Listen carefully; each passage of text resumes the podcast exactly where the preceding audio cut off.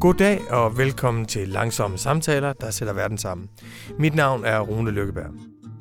Jeg har i den her uge talt med en kvinde, som har været en inspiration for mig i over halvdelen af mit liv. Ikke uafbrudt, men i livsdefinerende nedslag. Det er videnskabsteoretikeren, filosofen, forskeren, forfatteren, feministen og aktivisten Donna Haraway.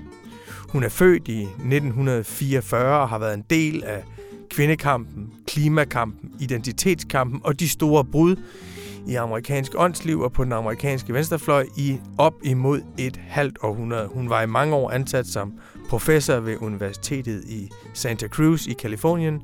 Nu er hun emerita derfra. Donna Haraway skrev en bog i 1985, der ramte min ungdom på samme måde som William Gibsons roman Neuromancer og filmen Blade Runner. Et totalt opbrud med de kategorier, man var vokset op med, og de forståelser af verden, som man var blevet uddannet og dannet til. Donna Haraway svækker nogle meget stærke grænser i den bog, for at åbne feltet og få os til at tænke vores egen virkelighed forfra. Hun siger, forskellen mellem natur og menneske er ikke absolut. Det er en glidende overgang. Det kendte vi jo godt, det havde hippierne også sagt. Men så sagde hun også, forskellen mellem menneske og teknologi er ikke absolut. Det er en glidende overgang. Og det betød ligesom, at de tre store adskilte fænomener, natur, menneske og teknologi, som vi var vant til at positionere os i forhold til at tænke verden igennem, at de blev ophævet, og man skulle faktisk lære at forestille sig det hele forfra og forstå, at det ikke er noget med, at maskinen tager magten fra menneskene. De er en slags forlængelse af menneskene. Det er heller ikke sådan, at menneskene fortaber sig i naturen. Vi er allerede i naturen. Vi befinder os i overgangen, som giver os frihedsgrader, men som også giver os forskellige ansvarsgrader. Donna Haraway var i A Cyborg Manifesto også optaget af, at vi skulle gøres fri af de kategorier, som vi havde tænkt det venstreorienterede projekt igennem. Det var kategorier som køn, race, klasse, seksuel orientering, som hun sagde, de var allerede splindret, og det galt om at gennemføre splindringen af dem fuldstændigt. Hun sagde også, at der i den venstreorienterede teori og aktivisme har været en drøm om et subjekt, en aktør i historien, som kunne klare hele revolutionen. Og det kunne være en aktør, der talte for det, som hun kaldte moralsk overlegenhed. En, der var bedre end alle andre. En slags venstrefløjens Jesus. En Che Guevara-skikkelse, som man kunne investere alle sine forhåbninger i. Eller en, der havde lidt meget mere end alle de andre. Det kunne være arbejderklassen, proletariatet, de udstødte, kvinderne, andre minoriteter. Det gik ikke længere, sagde Donna Harry. Vi, vi måtte gøre os fri af den tanke, og det oplevedes dengang i slutningen af 80'erne og i starten af 90'erne, som om ungdomsoprøret endelig var slut, jubierne endelig havde tabt, og nu skulle vi til at tænke hele verden forfra. Det var jo ikke sådan, det gik. Og så alligevel. Fordi Donna Haraway er blevet en slags arv på venstrefløjen. Hun er blevet en slags referenceramme og en, man tænker med og imod, og har gjort det i flere generationer og i meget lang tid. Hun har udgivet adskillige andre bøger, blandt andet Situeret Viden, som handler om videnskabsspørgsmålet i feminismen og det partielle perspektivs forrang. Og hun udgav i 2016 en bog, der på engelsk hed Staying with the Trouble, Making Kin in the Chulu-scene. Og den bog, Staying with the Trouble, den er udkommet på dansk i 2021 og hedder At blive i besværet. Det er en fantastisk bog, som gør op med tanken om, at man ligesom skal rydde verden for at kunne starte forfra. Gør op med tanken om, at man skal tænke nye store politiske projekter, og man skal forestille sig nye politiske institutioner og helt nye idéer. At blive i besværet, Staying with the Trouble, er en livsindstilling, som handler om, at man skal engagere sig i de relationer og de situationer, man er i. Man skal erkende dem og gå dybt og radikalt ind i dem og forfølge dem. Det lyder meget abstrakt, og det er det også, fordi hun vil tage et andet sted hen, end vi plejer at være intellektuelt. Men det er også meget konkret, for det handler om vores allernærmeste hverdag. Staying with the trouble. At blive i de forbindelser, der er i virkeligheden. Og forstå dem. Der er flere kontroversielle pointer i at blive i besværet. En af dem er, at vi skal make kin, not babies. Og med det mener hun, Vi skal skabe slægtskab med tingene omkring os. Vi skal ikke blive ved med at få en hel masse børn, siger Donna Haraway. At vi i stedet for lærer at forbinde os med andre ting. Og det er klart, det har været en voldsom udfordring for Venstrefløjen, som har insisteret på, at alle selv må bestemme, om de vil have børn, eller om de ikke vil have børn. Et andet angrebspunkt i bogen, det er forestillingen om det antropocene. Nemlig at mennesket nu har påvirket omgivelserne i vores liv så meget, at det er en slags menneskeligt verdensrum, vi befinder os i. Det er en fejlslutning, siger Donna Haraway, og forestiller sig det på den måde. Jeg vil ikke afsløre hvorfor, men blot sige, at det er nogle af de ting, vi kommer omkring i den her samtale.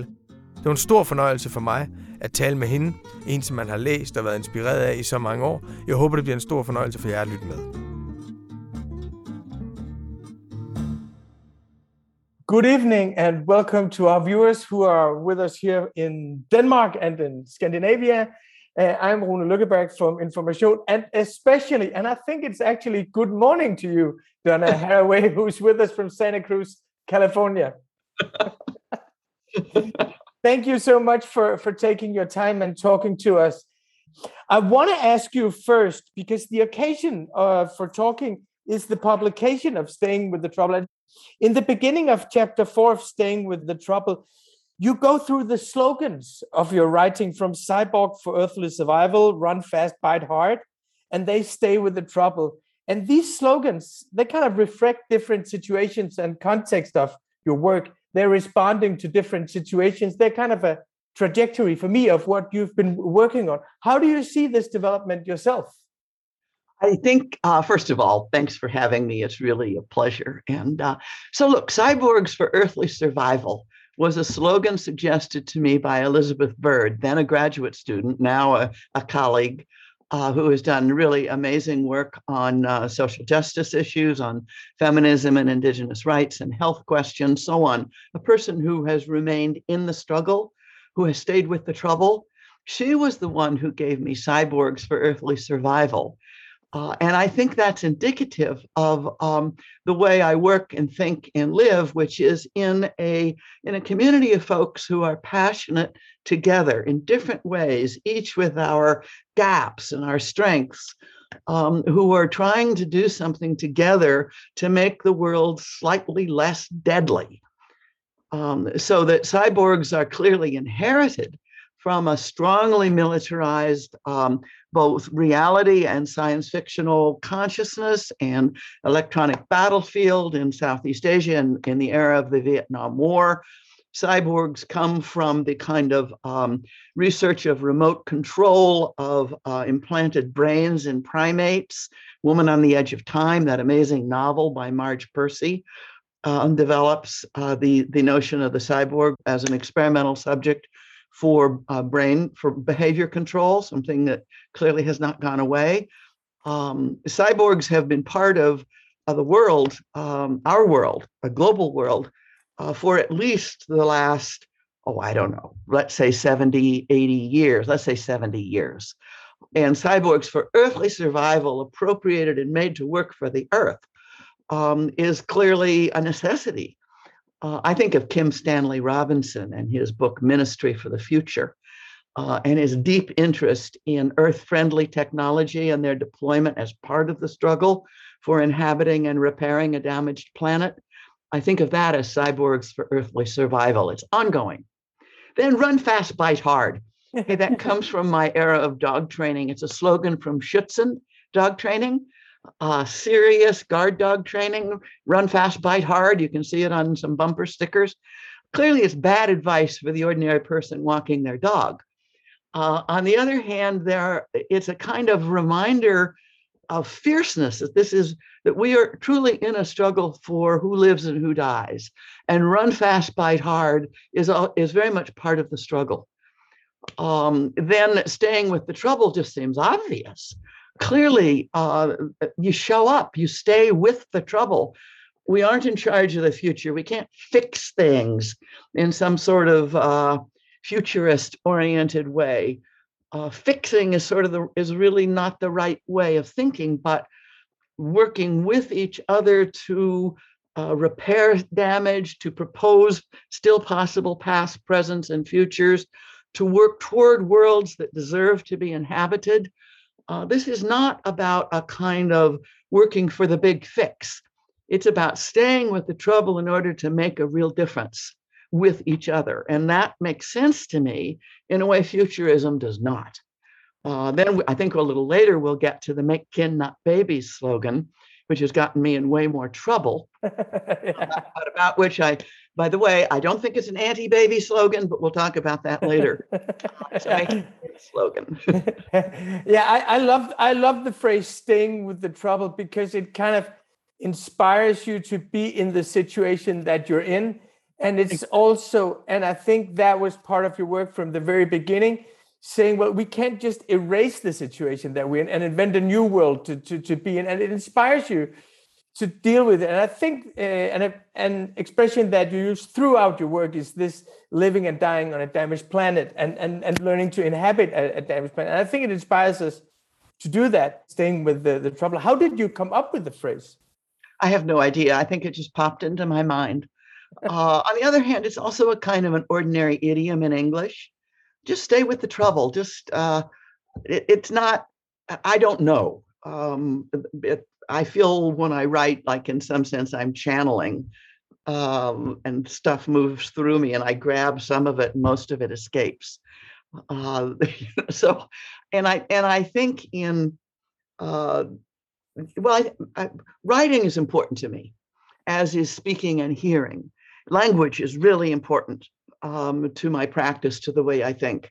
And um, I think that um, phrases, sentences, whole, uh, whole complex arrays of, of fiction and analytical work, um, those things are, are part of my material existence.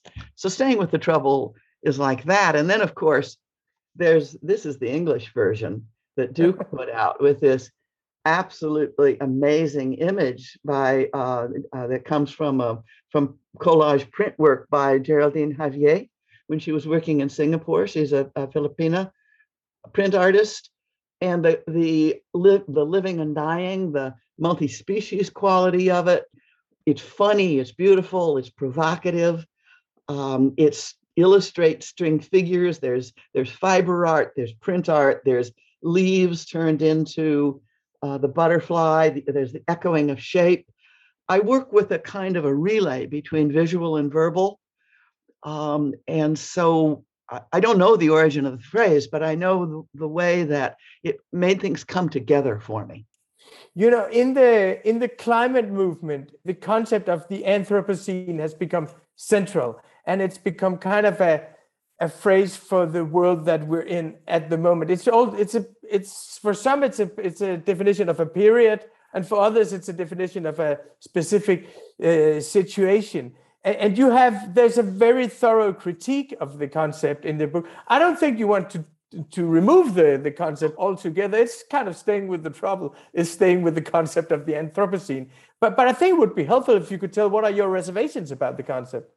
Right. Well, um, first, I want to affirm that I have I have neither the power nor the desire to eliminate the term.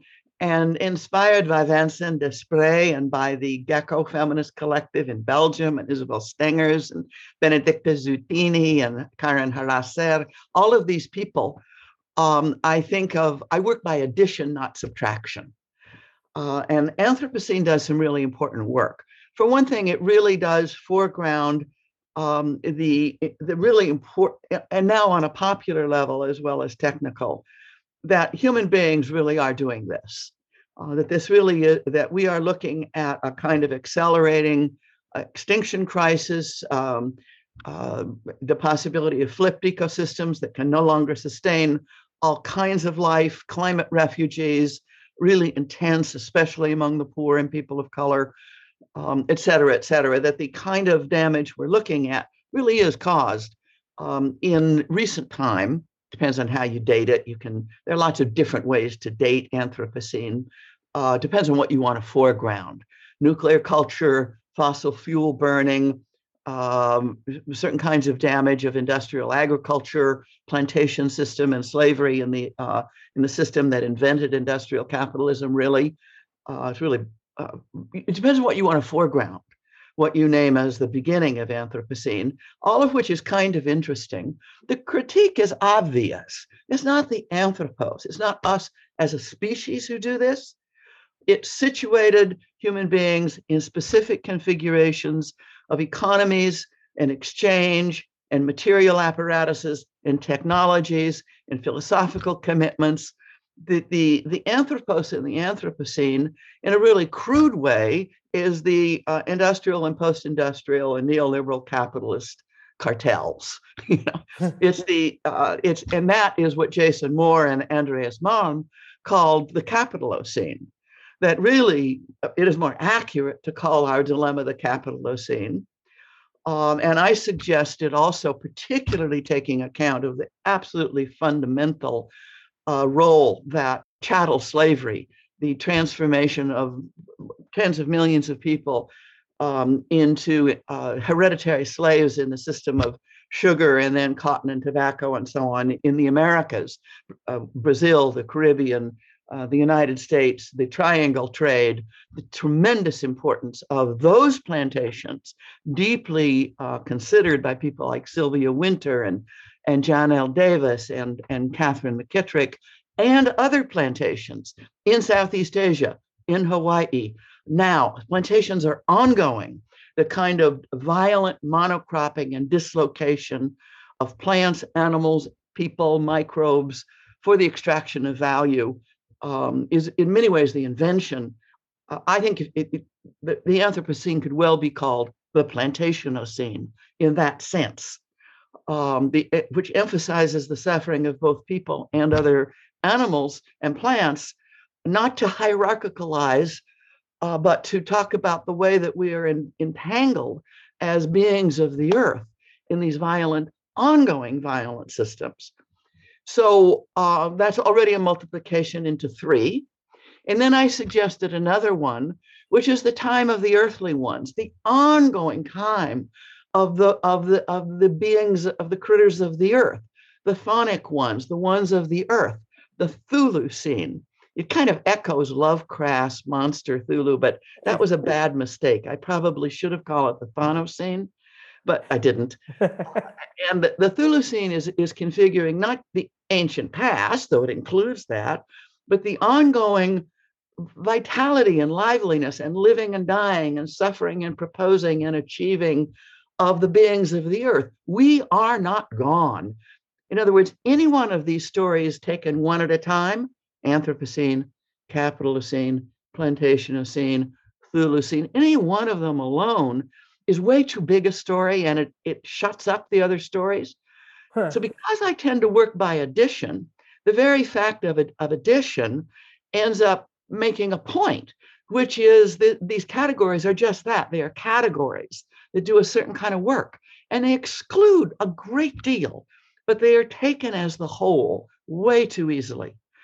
Uh, these categories suck all the air out of the room if we let them become singularities, if you will.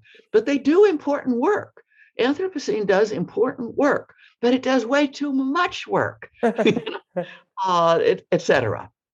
So I think of the, the Chthulucene does not yet do too much work because it's hardly been adopted by the masses uh, I have fantasies that will be adopted by the mass. Anyway, you see what I mean. This working by addition is also a way of demonstrating both the usefulness and the uh, extreme, uh, not just the, the way categories also tell lies, the way categories are themselves, if necessary, are, are inevitably also doing a kind of violence.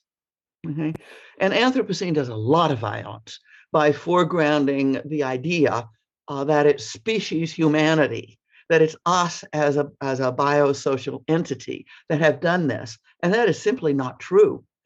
Uh, in a really radical way, it is not the case. Uh, and the it is not the case now, and it never has been the case. I'm in the process of reading uh, The Dawn of Everything by David Graeber and the, and the other David, whose name I'm blanking on, the archaeologist, really neat guy you know, this kind of redoing of our imagination of, of, of past, reimagination of past, presents, futures, because they're actually closer to the evidence. These reimaginations are actually more evidence rich. And yet we let these highly uh, generalizing, abstract, really prick stories, really these stories that do a kind of God trick, really phallic stories if you let them occupy the space. Anthropocene does that way too easily. Uh, it's as if it were man, and it just isn't. It's historically wrong, uh, and it and it disempowers us to think that way. On the other hand, it's really important to realize that situated human beings really are doing this uh, and we are all enlisted in it, um, both as uh, as victims and enablers. And I think there's several layers of your criticism of the concept in the book. And there's another point that I really appreciate. I was speaking to a, a young journalist at the newspaper who liked your work, and I said, "What do you like so much about uh, Don, Donna Haraway's work?" He said, "Well, when I read it, I realize it's not all about us. It's not just the humans alone at the center in the in the world. It's not like we did it and we must fix it uh, it's like connecting us to everything that's not us and finding meaning meaning in that and i think sometimes when we speak about climate change it's been so important to make uh, critics and skeptics acknowledge that it was man-made. This was made by humans. This is a product this is a product of our way of living working producing and transporting in, in the way that we produce and transport and consume in this era. And, and so when we say we did it, we also tend to say, well, we are the agents of history, we are the center of, of the universe. And that is a problem, I think, within the climate movement that we say it was man made and climate is just all, all around us. Isn't that a problem with the concept of the Anthropocene as well? Yeah, that's, I think, what I, I think you and I are agreeing. And I don't think, actually, I think they did it uh, probably more accurate because all of the people that I know in that we are part of the problem, uh, you know, burning too much fossil fuel, driving our cars, buying too much, oppressed, you know, uh, etc. There, there's a way in which it is us, but but I really think it's more. If you're going to choose just one pronoun, they is more accurate. Um, but more to the point, you know, situated knowledge is, has been another phrase that's really important to me situated real people did it and are doing it. Um, and they're, they're at, at, various kinds of scales and with various kinds of times.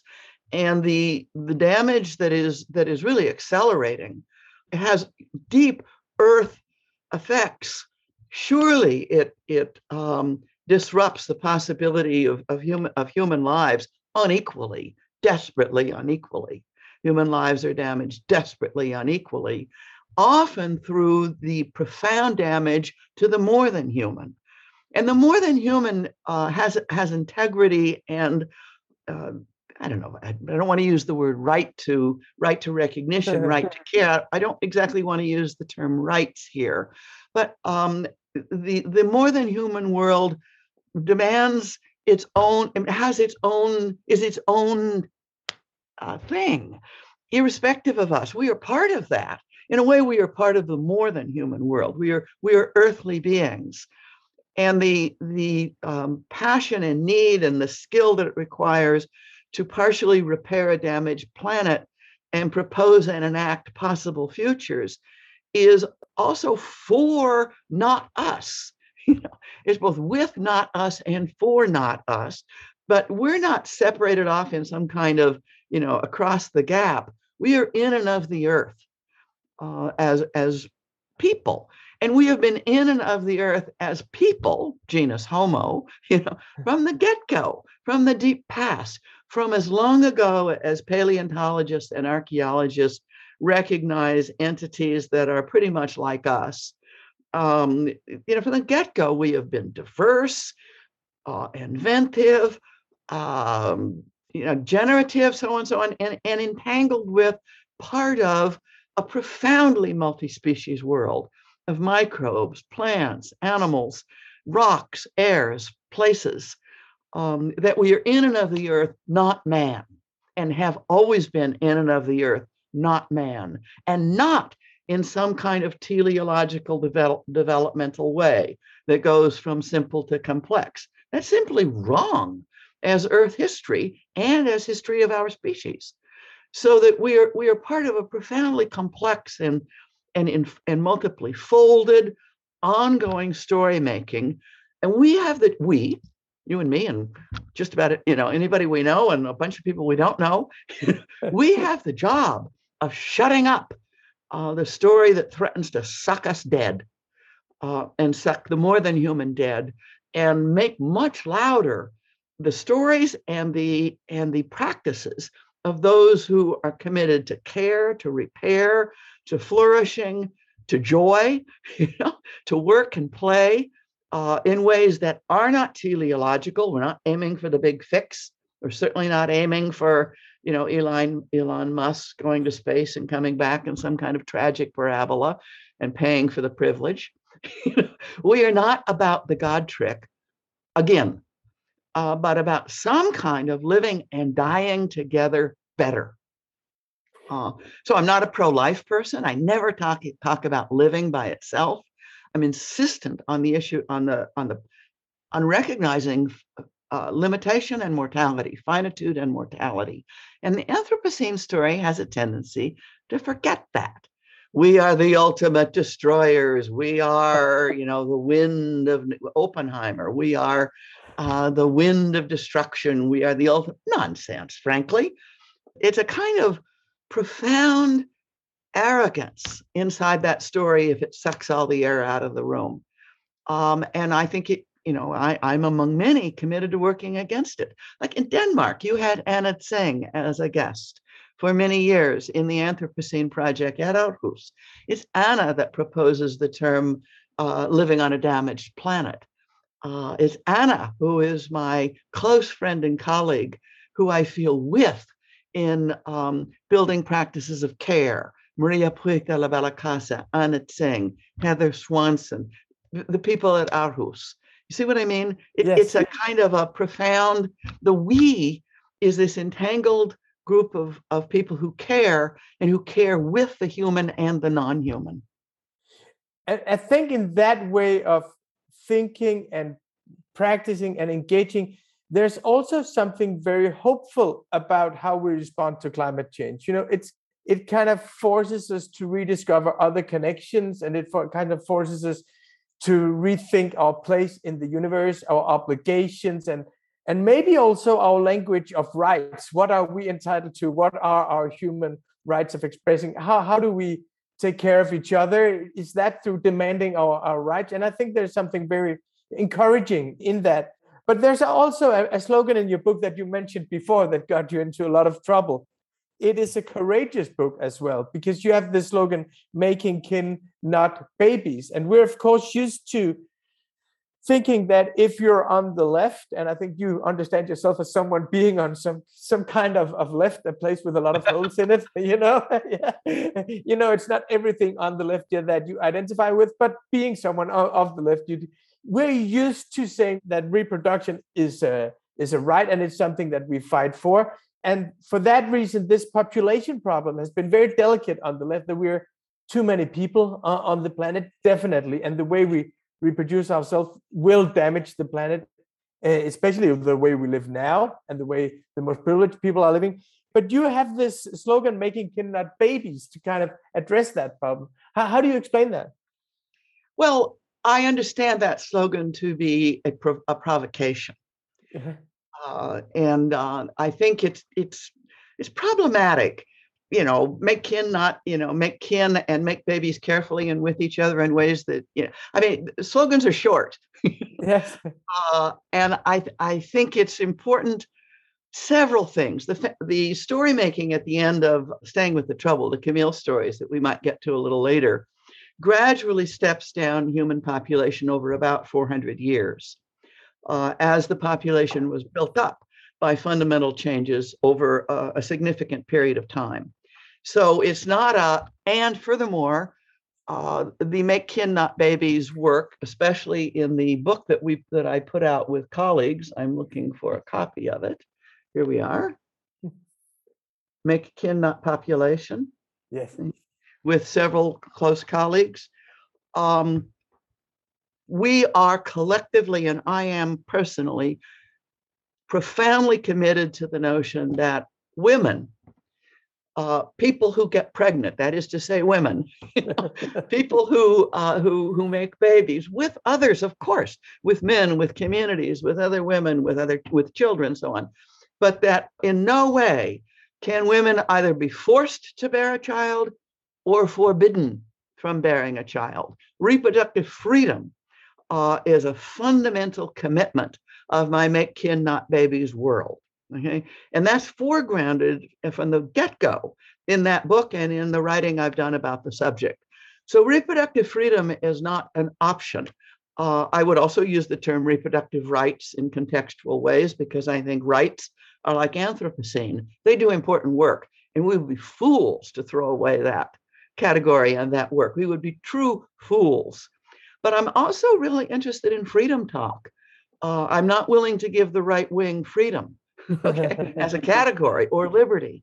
And, and the freedom to make or not make babies, and that, that truly nobody uh, can, in the last instance, exercise coercive power over women's reproductive freedom. Okay, no nonsense. And make kin not babies. The urgency of making non natal kin, of making kin with each other, and kin means accountability to each other through the generations. If you make kin, you can't unmake kin next week just because you got in an argument. Okay. taking on each other as kin is taking on reciprocal responsibility, cultivating the capacity to respond to each other over time, including ideally over generations. Making kin is a durational project. Okay? It's not just something you wish were the case. You take on friends in projects you really care about and make commitments to each other, economic commitments, commits, commitments of work and time, commitments of, of play. If you're making kin, this is this is the cultivating of responsibility durationally and making kin with each other so as to sustain um, and build new kinds of social connection, including for kids, for children, for babies. Babies, in my view, deserve other babies. you know?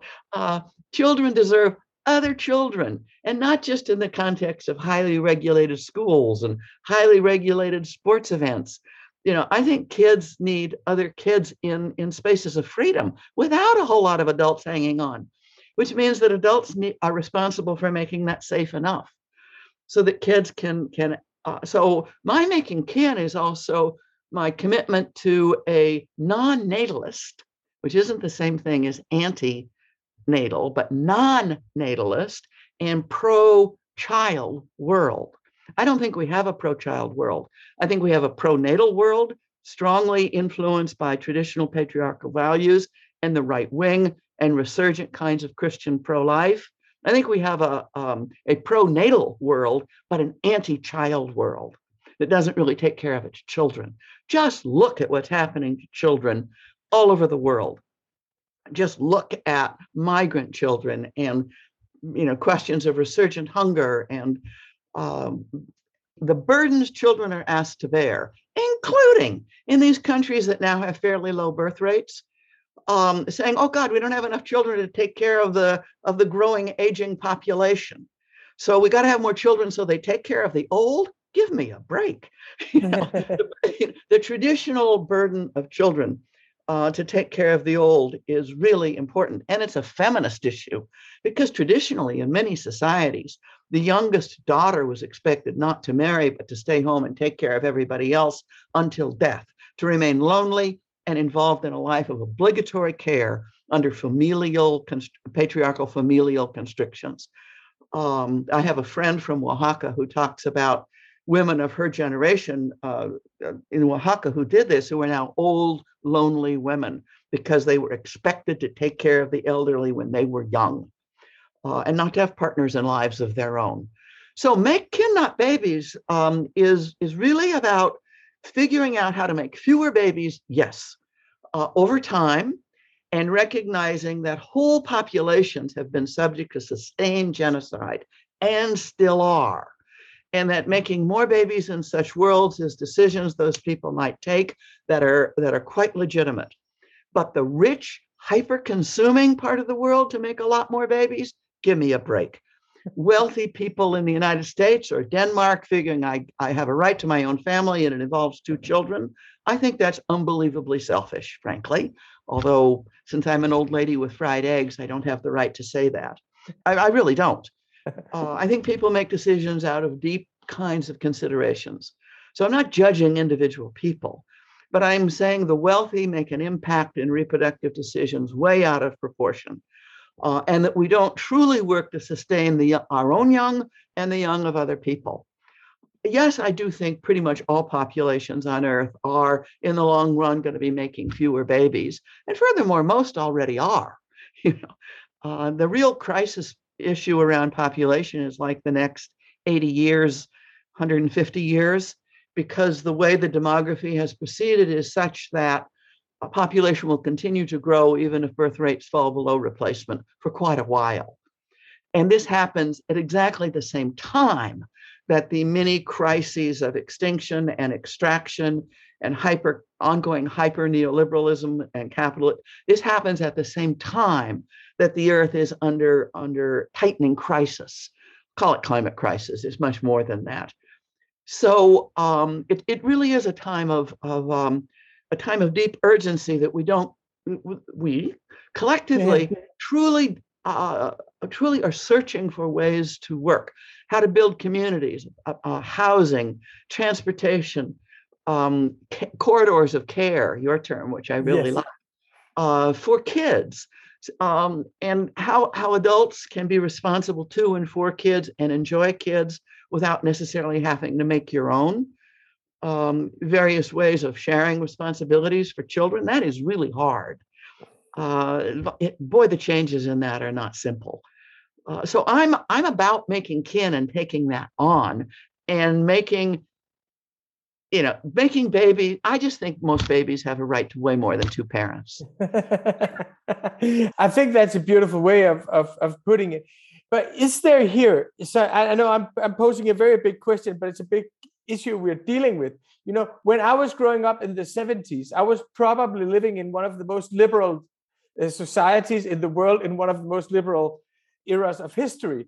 And my parents were imagining that they were kind of the last generation to live in nucleus families, that new ways of living together would be invented and that this was just a you know a forced neurosis of bourgeois society you you would say at the time and that they were just bound together by economic regards and because they had to function together and that we would liberate ourselves from from that but then i think what happened and that was very difficult for many on the left is that those who were excluded from that life that those who didn't have access to the, that life those who weren't allowed to marry those who weren't allowed to have babies that their liberation was kind of we want what we've been excluded from. Yeah, yeah. And with good reason. Yes, with good reason. And, and this newspaper, we supported, I mean, we supported every one of those movements and we'll continue doing it. And I'm not judging, but what I'm saying is that this way, which is we demand rights that we don't have,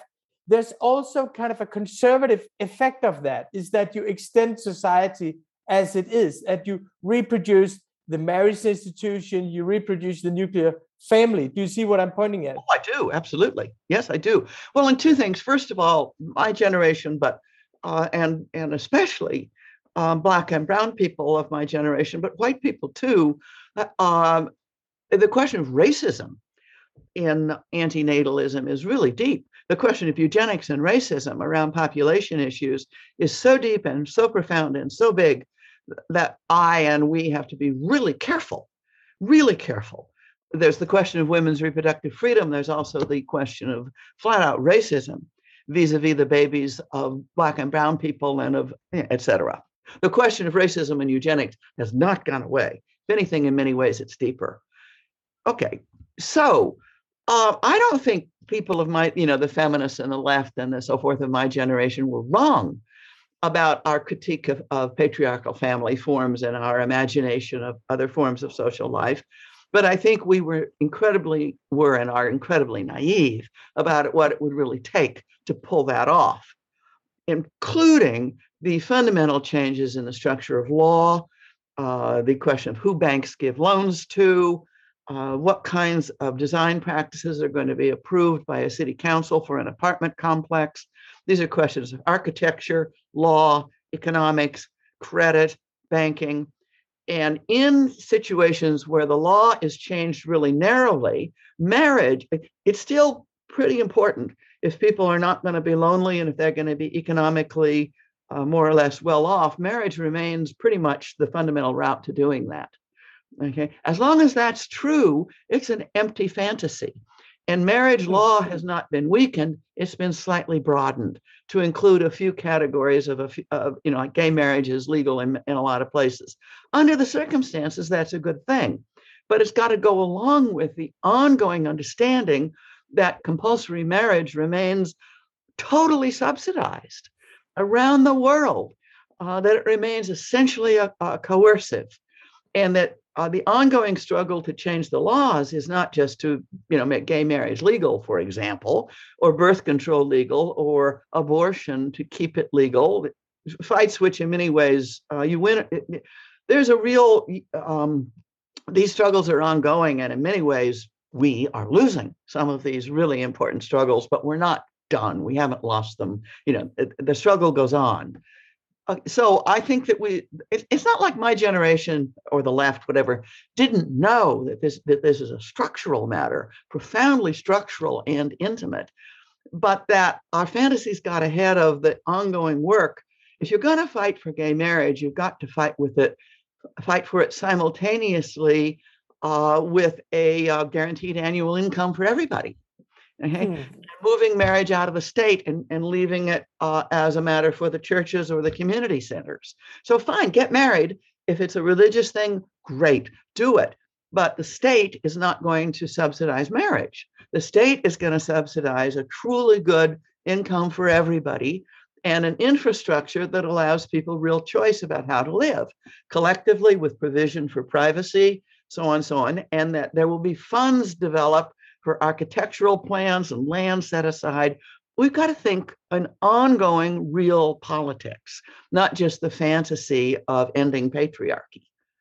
and I, th- I think the, the, the phrase staying with the trouble is very precise eh, about what this is all about. You know, having been in this struggle for decades and seen some wins and some losses and you know i think it's a great uh, metaphor a way of pointing at that. I have one question and one request left because we don't have a lot of time but sure. i know it's important for you because i said before that for my generation we saw your work coming out at the same time as post-structuralist work came out. So you were in our academic context at the time connected to of course bruno latour that we spoke to a couple of weeks ago here about gaia but also Michel Foucault and Jacques Derrida. And I reread, when I reread your writing the, this last week, I was thinking you came up with the term cynical relativism very, very early, about, which is a perfect way of describing what a lot of people on the right are, are doing today. But I also know it's important for you to say you, you're not out of that movement that I described. You are, your genealogy as a thinker right. and practitioner is different.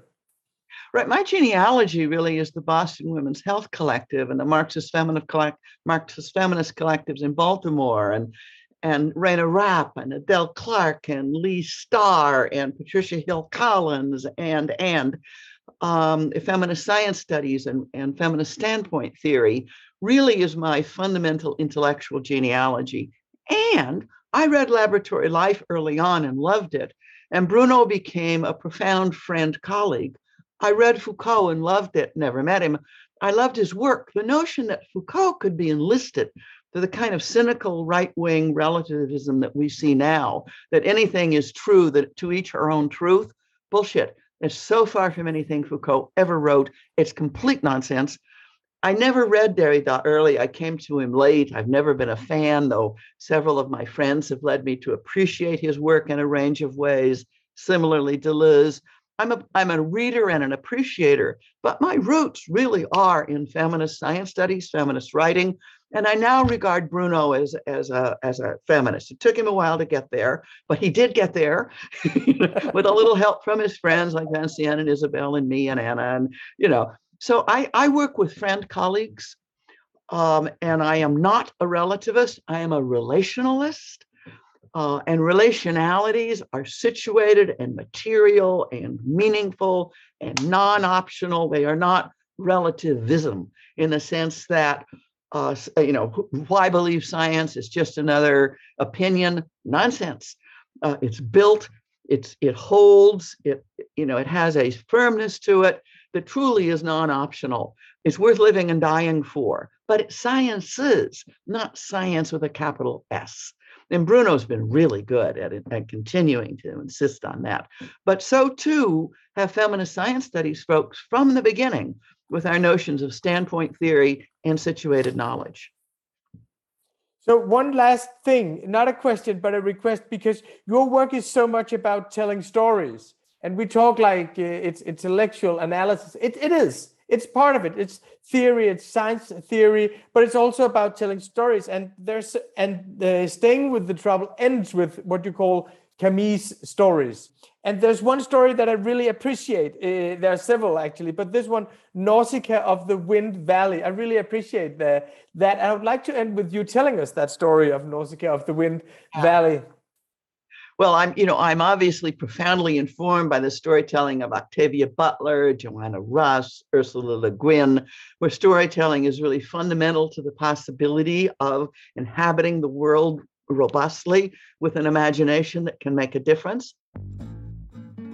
So Nausicaa, the Valley of the Winds, is of course uh, Miyazaki's work out of the Ghibli studio in Japan, and it's related to anime. It's related to um, uh, manga comics.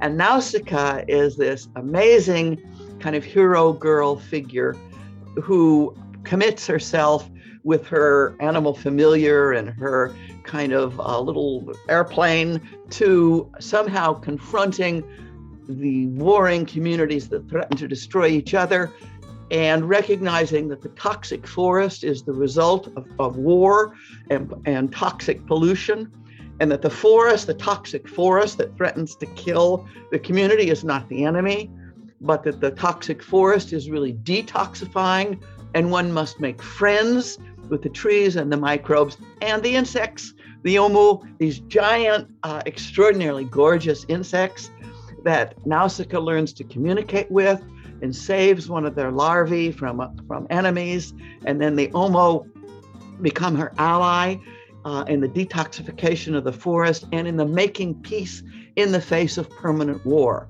Nausicaa is an amazing figure who is making peace in the face of ongoing permanent war and doing it in the forest with the chemicals, the microbes, the animals, the trees, uh, and the, uh, the graphics of uh, Miyazaki's uh, Studio Ghibli's graphics are just amazing. And it's again a place where the visuality and the orality and the narrativity come together in a forceful way to lead those who inhabit these fictions to understand that, that our job is making peace and that this is an ongoing necessity. Well, thank you. I think it's a very good place to end. You you've said several times when I heard you speak about showing up, how important it is to show up for the demonstration, show up for the workshop. I promise you, we're all about showing up here. And thank you so much for your inspiration through the years and tonight for us here and tomorrow for you. Thank you so much. Well, thank you. and thank you for your questions. They were great. Det var så min samtale med Donna Haraway. Jeg skylder måske at sige, at at blive i besværet er udkommet på forlaget Mindspace – i 2021. Forlaget Mindspace har også udgivet Cyborg-manifestet, som den hedder på dansk, og Situeret Viden, og flere andre af Donna Haraways bøger. Hvis man gerne vil erhverve sig dem, så anbefaler jeg, at man går ind på forlaget Mindspace hjemmeside og køber dem derindfra, for så får det her lille idealistiske foretagende hele provenyet fra jeres indsats. I næste uge, der skal jeg tale med en anden kvinde, som vi ser op til her på Dagbladet Information. Det er nemlig økonomen Kate Rayworth, som har lavet den berømte donut-model.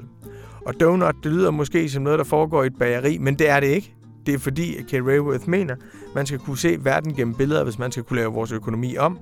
Og den handler kort og godt om, at vi bør indrette økonomien sådan, så den både tager hensyn til naturens grænser og til menneskenes grænser. Man kan sige, at der hvor vi med Donna Haraway var staying with the trouble der var vi omkring og i vores hverdag, der vil Kate Rayworth have sit andet sted hen.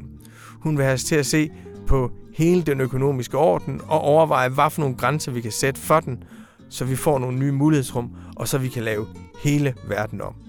Jeg håber, I lytter med igen i næste uge. Tak for nu. Mit navn er Rune Løberg.